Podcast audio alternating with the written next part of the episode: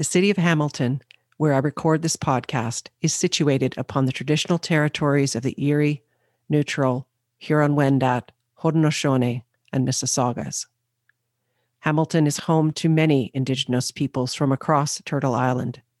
And this land acknowledgement is a small gesture to recognize the rich history of this land and my role as a settler, neighbor, partner, and caretaker. I also stand in solidarity with the murdered and missing Indigenous women, girls, transgender, and two spirited peoples, and all those who seek justice on their behalf. Miigwech.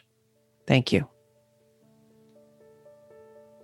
Welcome to the arena, where sometimes the hardest part is showing up. My name is Linda McLachlan. Thank you for being here. I'm delighted to speak to Özlem Özkan. She's a vibrant, curious, and fearless woman. We met recently, and I was interested in her story. Thank you for listening. This is episode 24. Nice to see you. Nice to see you too. Özlem Özkan, thank you so much for being here and being a part of this. And I hope I'm pronouncing your name correctly. Yeah, you definitely did pronounce it correctly. Thank you so much, Linda. I have an intro for you. You're a daughter and sister, and you're a bit of a nomad, having lived in several countries. It seems a place is not simply a destination to you, but an opportunity to experience life in that place on as many levels as possible. You've had several different careers from sales to education and now writing and podcasting. And again, in each of those things, they allow you to bring all of yourself and your experiences to bear. Your podcast, Bridging, focuses on entrepreneurship, cultural diversity, self empowerment, and personal growth. I'm really looking forward to this conversation. Welcome to the arena, Özlem. Thank you so much for the much generous introduction, Linda. It touches my heart. In looking at your background, in some ways, you had events in your life and circumstances that perhaps weren't ideal, but you seem to be the kind of person who will wrap your arms around those experiences and make the best of them. Yeah, I think I became that person. The more things I went through, I became that. And for me, there was always a narrative in my head, which was playing and playing again all the time. And narrative was very basic, like I come from a multicultural family. My parents are Turkish, born in the Netherlands, raised by them in the Netherlands. At home, we had a Turkish culture, but actually, the culture, the values that they grew up with in a very small village in Turkey. And outside, the Dutch culture so I found myself really in between a lot when I was a child. And I was a lot stuck in this. That's what I felt. That was the story I was telling myself. I was really uh, looking for how to get out and find myself, who I am. I felt so much in identity crisis because my parents, my family had some expectations from me. I had my own expectations. So it was difficult. And for me, also, you know, when you go through different things, some people internalize things and some people externalize. And I was doing both. I was internalizing it outside. People outside of the house saw me always as this is a good girl. She studies, kind person, this and this and that. But at home, I was very externalizing. I was a rebel, full rebel at the end for the outside world because also from our culture what came from the turkish culture i grew up with was don't show anyone any weakness outside nothing. My mom even grew up in a village where her mom said to her when we do not eat meat because they couldn't provide to buy animal then you just get a toothstick and you do outside as if you are putting the toothstick between your teeth. So people think you have eaten meat or we have eaten meat. You know, it was super, super difficult. I got eating disorders, which I did not write actually in my book. But for me, the people they knew me out was a different person than the people knew me inside of the house. I was super scared to show my vulnerability outside. I was super, super scared. And when I finished my education, I was living in this immigrant neighborhood in the Netherlands with a lot of Turkish and Moroccan people, which I love to death. But I was, I knew only that and my studies, the college. That's what I knew. And I was like, I want to get out of here. I just want to explore the wide world. What is more out there? I don't know. And I'm curious. And my parents, as immigrant parents, they did everything for us to make us study. For them, it was a very important thing. They are both primary educated because they were farmers.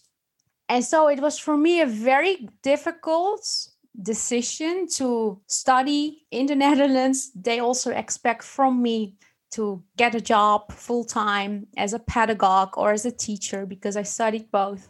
And then pushing that away.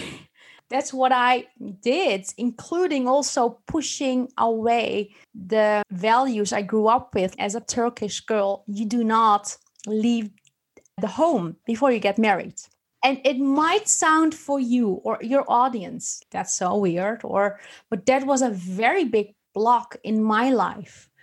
I was like, I cannot leave this house because I can leave only leave when I get married it was such a huge thing for me and i didn't even have a boyfriend. And i was like i don't want to even get married. I don't want this. I like my freedom. So i decided in my early 20s after i finished school working full time i'm just going to go to istanbul. But still waiting for confirmation from my parents. Yeah, it was so much indoctrinated and then my parents said, "You go to a summer school, six, seven weeks." I went, but I stayed for five years. When I was there, I was like, I'm out of the bubble where, where I was in. And there, I really started discovering myself. And all of a sudden, many things fell at place. Not all of things, but many. I, it was so easy for me to blame my parents or my culture or I don't know, any other person, situation, my work. Because of that, I couldn't do this. Because of this, you know, pointing to people. That's super easy thing you can do. Actually, I have done it for many years. And then I was like, hey, but now I recognize that it isn't my parents. It is not the work. It is not this friend. It is not this ex. It's all here in me. That's how i started looking more inside of me but it was very slightly. It wasn't like because it was also scary. How did that impact you internally you mentioned the eating disorder was that yeah, yeah. your way of coping i wrote i started writing when i was a child that was my biggest friend and many things i wrote in there was about a lot of self sabotage. Mm. I just stopped myself because of the narrative I was telling. But when people that I was attached wasn't there in my physical area, I could see more like I am scared actually. I am scared that I will fail. I am scared that I will be rejected. I am scared that I can't. A lot of fears bubbled up which I did not process initially because instead of really going through my fears, I just made someone else responsible for it. I gave my source literally away in my mind. No one took it, but I gave it away. And uh, so, five years living in Istanbul, I just got to know myself a little bit better. But then, when after five years, I came back to Amsterdam, and I met a friend, and he is doing a self awareness course. And he introduced me to this course. And in this course, I learned a lot about my own limiting beliefs about myself. And the book, The Student, what I have written is about that. I was like, maybe I should this time take a total different viewpoint instead of hiding myself from who I am, who I really am, showing who I really am. And it is a tribute of being vulnerable. I did not publish the book because I want to say, hey, listen, this is me. You can read about me. It was more like, this is my vulnerable side. And I am mm. ready to show it the, my lights, but also my darkness. Because the moment I knew my darker areas, I could change them if I wanted to change them. What do you hope that others will learn from reading your book, which is called The Student? What do you hope to give to the world through telling your story? What I hope to give the reader, if the reader is ready to receive it, let's say that, is everything what happens to us, for us in the world, is in our hands. We cannot maybe change the circumstances, but we can change the way we react to it. We can change the way we think about it, the narrative. And sometimes, often actually, when you do not want to write that book, when you do not want to go on that date, when you do not want to commit to something, you don't do it because there's a fear in you. When you do yell at a person, for example, as I did in one of the pieces in my book, there's something going here and the interactions i have i have written about interactions with people in these are 13 stories in different countries where i have lived or have traveled. Each interaction with a person has taught me something about myself. And i also have learned if i would change my behavior then that interaction would be also different if i wish that it is different. Because you always have an opportunity of how you want to think and react or not react. Being passive is also a reaction, is also a choice. What event in your life has had the most profound impact on you? Wow. I did not expect this question. Wow, many actually. really many. One of the most I, I I can say I think my move to Istanbul from Amsterdam, not Amsterdam, mm. but another city in the Netherlands, that has changed me tremendously. It was a really breakthrough in my own way. I got to discover myself, who I am, without anyone that I knew was around me. So I had to build my own tribe with my work, with my friends, with the places I lived. That taught me many things but also i think the awareness courses that i have been doing when i started 7 years ago there was also a huge impact because i really had to look in the mirror really look in integrity to myself without anyone saying who i am or who i am not but myself telling myself okay what surprised you about what you saw in the mirror? You ask really good questions, Linda. Very good question. I think what really surprised me is one thing, which I was not aware at all. My kindness, my compassion, my love to others, to other beings, is now super different than it used to be. Because in this mirror, seven, eight years ago, when I looked, I used that in order to get what I wanted. I used that for selfish reasons. That shocked me the most. I was like, whoa. And honestly, I think many people do that. It doesn't mean it is a good thing to do, but I was because I wanted to get that. I was kind to my ex, for example, because I wanted to be with him. Or there was there was not that much that I found back then that came from a genuine space. Something without expectations, actions without expectations. And I'm not saying now, seven, eight years later on, after writing a book, one book only, I came to a point where I am only genuine. No.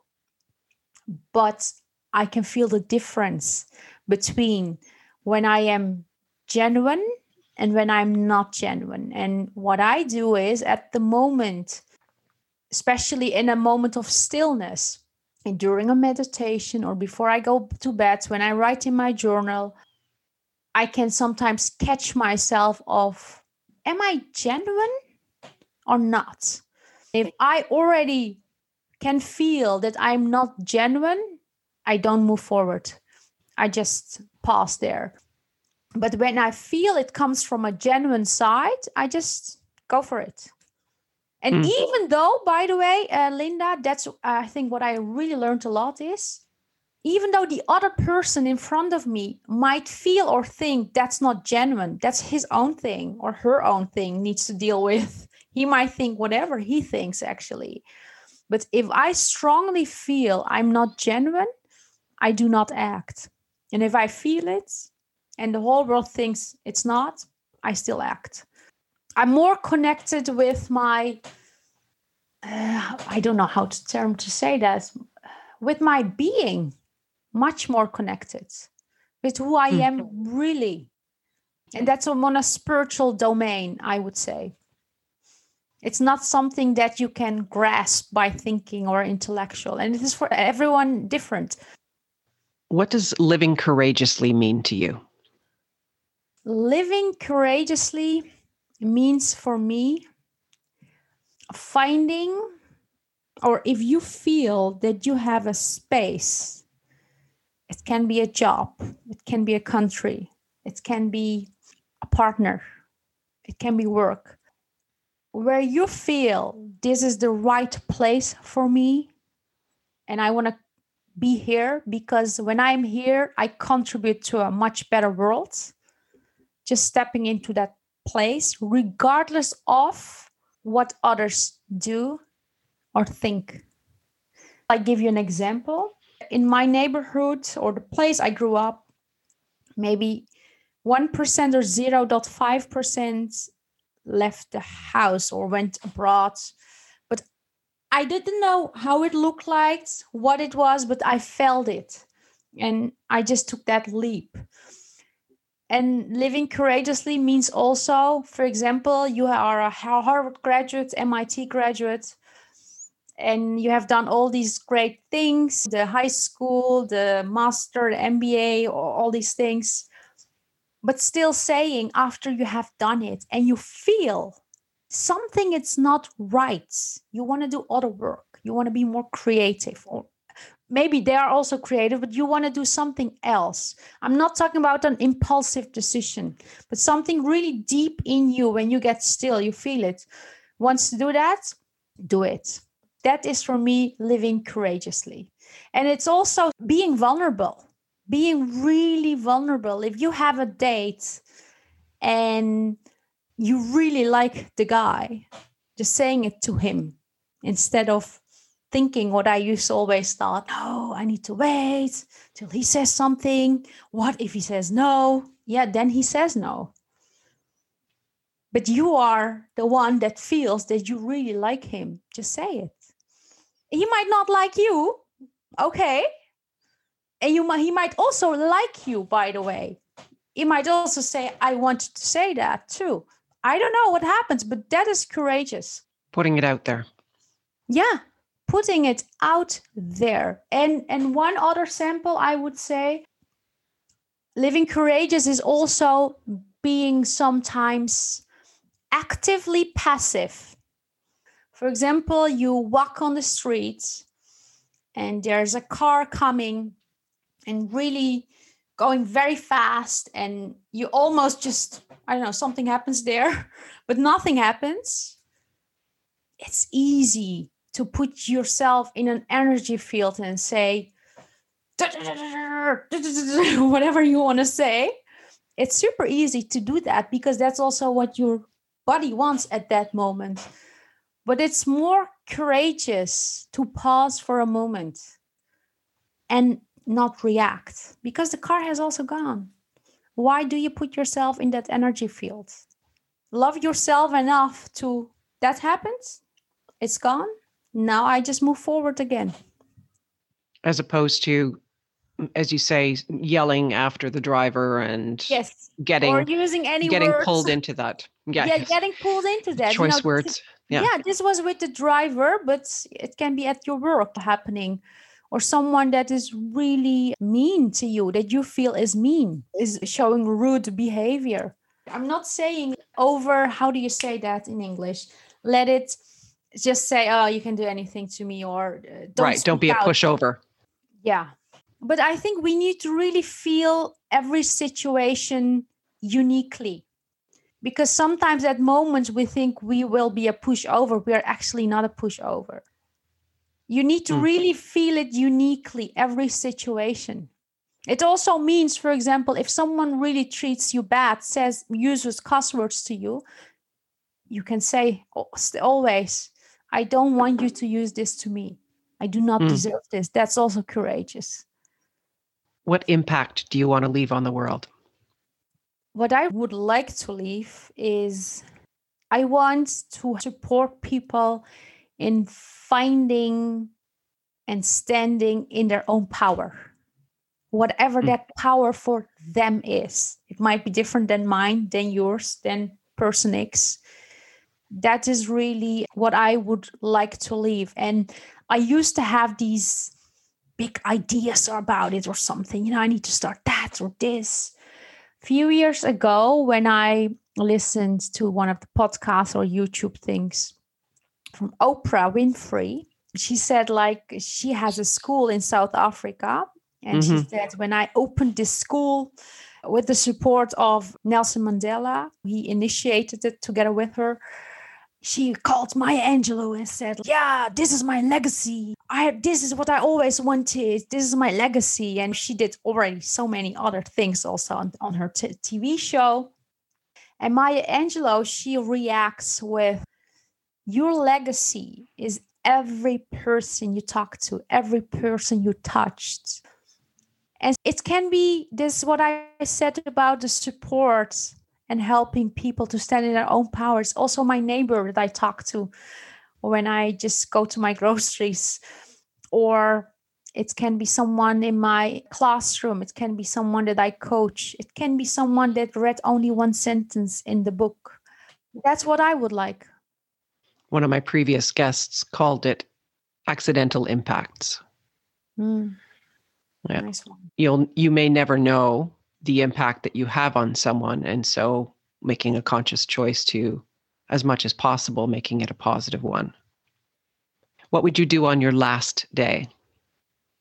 I would love to rent a beautiful house in the south coast of Turkey. I would invite my friends and family. I have family in France, Germany, Belgium, Netherlands, but also friends from all over the world. I would invite them to this house. I will cook a lovely dinner for them and I will make sure that we together enjoy life regardless of our backgrounds, cultures, color of skin, our beliefs, our religions, regardless of anything. And dance, just dance. Sounds wonderful. Yeah. Thank you for asking this so beautiful. It's such an honor to have a conversation with you, Linda. Oh, you're welcome. I learned so much by speaking to each of my guests, and I take away something from each conversation. Do you have any final thoughts before we wrap up? Yeah, my final thought would be for everyone that is listening just be still for a moment maybe right now and ask yourself the question what am I doing? Where I am at? And do I want to be here? If you want to be there and what you do, just stay. And if not, just leave. I would say that. I have actually another final thought. If you yes, yes, okay for yeah, you, yeah, of course. I actually mm-hmm. um, would like to read a short paragraph from my book, The Student, and it is in the conclusion. Lead your life with your heart. Don't forget that you are human with all your imperfections. Spread yourself around the universe in a way that is authentically you and never stop being yourself. Wherever you can find yourself, follow it at your spiritual place, at home, in your classroom, at work, with your friends. Lean on that strength of your inner self. Stop leading yourself by fear. Stop distrusting others and throw out your biases and judgments about others and yourself. Find in every resistance a chance to get to know yourself. Lead with kindness and authenticity. Rip your past and future thoughts into a thousand pieces and don't leave any room for pride and ego. Believe in that higher power, whatever that is for you, and trust that all imperfections of the universe will lead you exactly at the right time to the right transformation. And most importantly, wherever you can be in peace, be it. That is just mm. off the charts. Perfect. This has been such a privilege to get to know you a little bit more. Yeah, same here. Hmm. Thank you so much, Linda. And how can listeners tune into your podcast called yeah. Bridging? Maybe tell us a little bit more about the premise behind your podcast. Yeah. So the Bridging podcast is about bridging people and actually taking the audience, the listener, on a bridge to somewhere else. And sometimes it's a familiar place, sometimes it's a new place. My guests, they do that. They come mm. in and they bring a knowledge about entrepreneurship, personal growth, and cultural diversity. And usually they have gone through things in their life. These are life experiences, life mm-hmm. lessons, and not really lessons from a book so we already have made 29 episodes and they can find it on all uh, channels plus also i have a youtube channel I, I, think it doesn't even have a name but when you look me up on ozkan ozlem o-z-k-a-n-o-z-l-e-m dot com i blog daily they can check out the book and uh, i'm also going to start with a coaching practice for people that are interested in uh, standing in their own power Congratulations. Yeah, thank you so much, Linda, for having me. Thank you for listening. Please subscribe. And if you feel someone else might benefit from listening to this episode, please share it. Leave a rating or review wherever you listen to your podcasts. Please follow my blog, where I continue to explore how to show up more courageously. Visit my website at www.lindamclachlan.com. I look forward to sharing my next guest story about getting the golden ticket to move from Vietnam to the United States when she was 10 years old. Education and learning have been lifelong passions for her, and she is a self described possibilitarian. Until next time, my name is Linda McLachlan in The Arena.